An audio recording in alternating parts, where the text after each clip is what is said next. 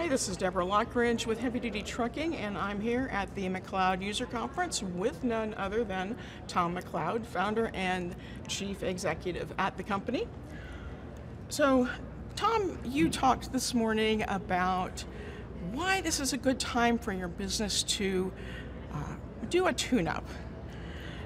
Tell us a little bit about why this is a good time to uh, look into your operations and see what can be improved. Well, many companies run pretty lean, and when uh, you know business is up, uh, when freight is really moving, it there's not a lot of spare time to consider alternate ways of doing things. There's not a lot of time to get educated. Uh, when things slow down a little bit, you've got a little extra time. Uh, now, now there's some well-run companies that will offer the specific function, and even in the good times, take a look at what they're doing. But um, for many companies, this is an ideal opportunity to up their game.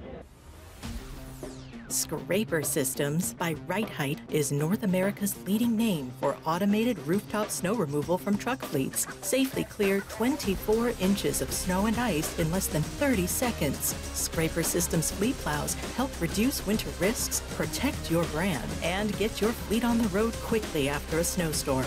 Machines are available to ship today. Contact scrapersystems.com for more information. So, uh, I guess why is it, why is the I guess economic freight environment um, what's it looking like? To, that gives us slower time for people to do a checkup. Well, for one thing, capacity really increased. Right in the middle of the driver shortage, suddenly there's more trucks on the road, uh, and that made freight feel softer really before it, uh, you know, had backed off.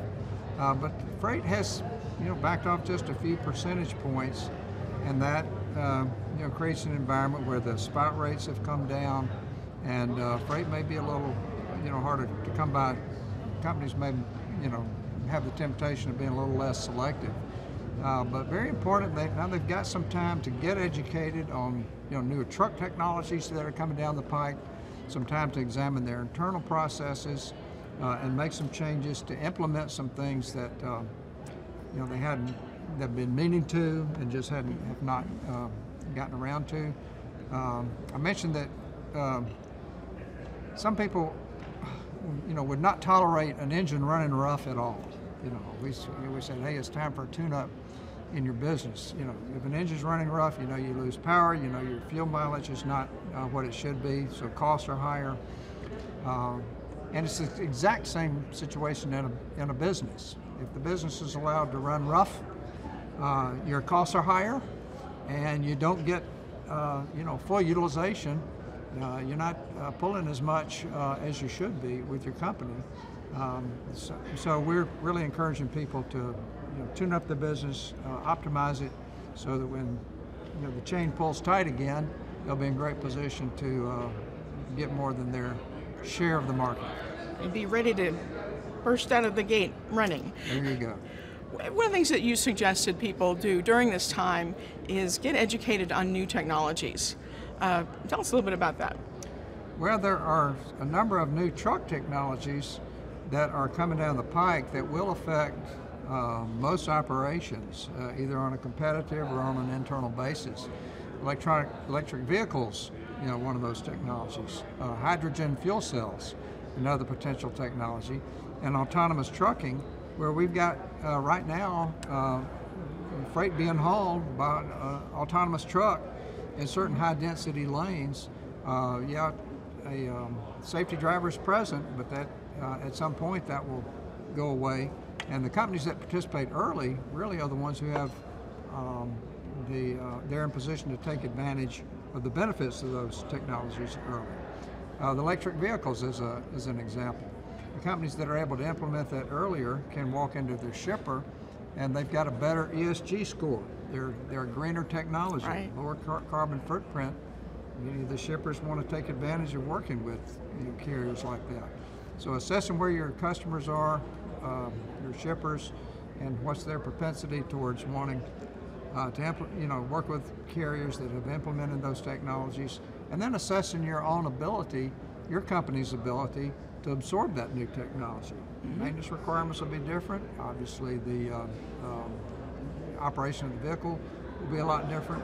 So, getting educated now when you have a chance to is a great use of uh, you know the current climate. Time is money, and that's why CAT Scale built the Weigh My Truck app. Your drivers can complete their entire weigh without ever leaving the cab. They'll see their weights on their mobile device or tablet, and scale tickets can be automatically emailed to you. With a fleet profile, you can save back office time as well. No driver reimbursements. And you'll have access to report data. Find out more at weighmytruck.com.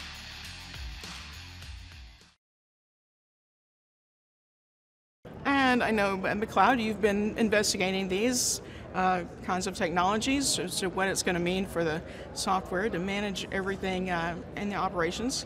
And I understand uh, y'all uh, met, have met with uh, some autonomous truck companies about what that's going to look like as far as the logistics operations from the software end.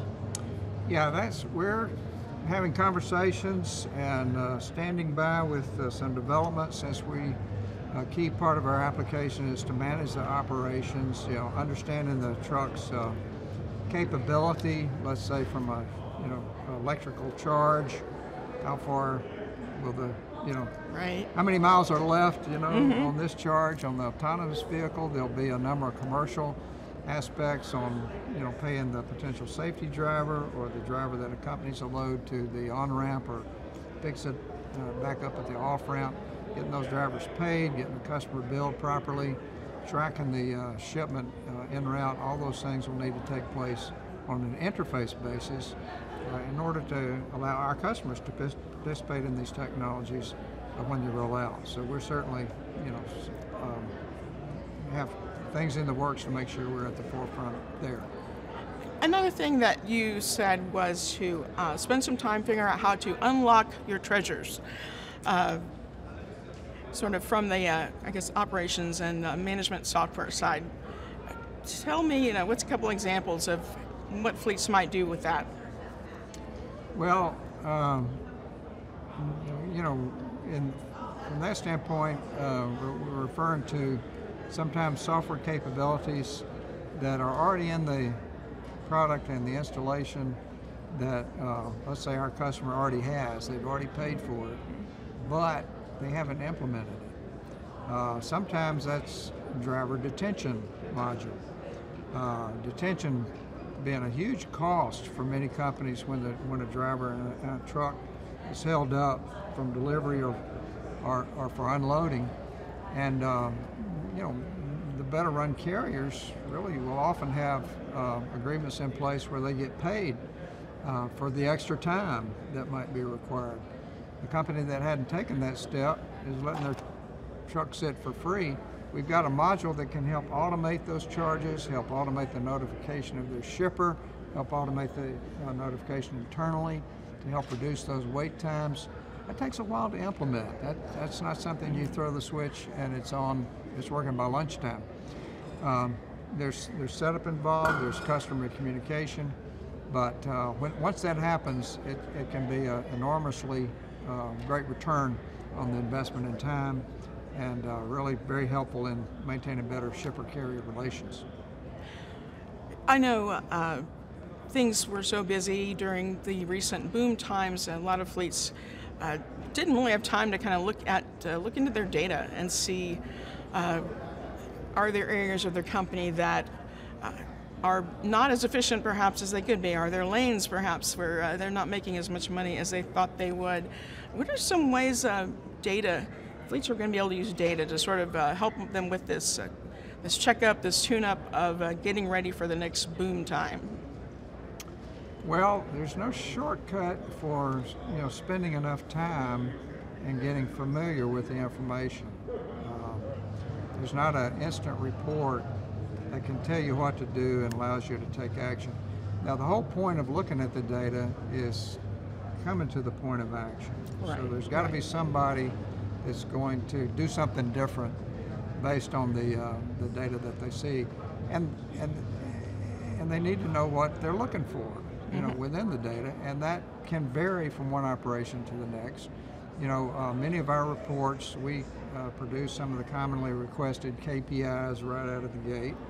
Uh, with our IQ product, where we uh, uh, have a preset data warehouse, um, that gives you, uh, you know, a lot of reports right out of the gate. And many of those will fit and be useful, but for a lot of operations, it needs to get more specific. There's just so many different sub niche markets within transportation that the operating characteristics can vary pretty widely. But uh, there's no substitute for spending the time and getting to know the numbers and and, and not making assumptions. Uh, once you really look at the numbers, uh, you are, will almost always be surprised at what's in there, and uh, and that's golden. You know, once you Right. see what's happening and what's driving the business, and then you you make the changes to the operation to take advantage of that information, uh, it makes a, an enormous difference. All right, Tom. Well, um, I think that's about all the time we've got today. Uh, it's always good to talk to you and uh, appreciate your insights into how fleets can uh, kind of take this time and be ready for the next upturn. Great, Deborah. Thank you. Thank you.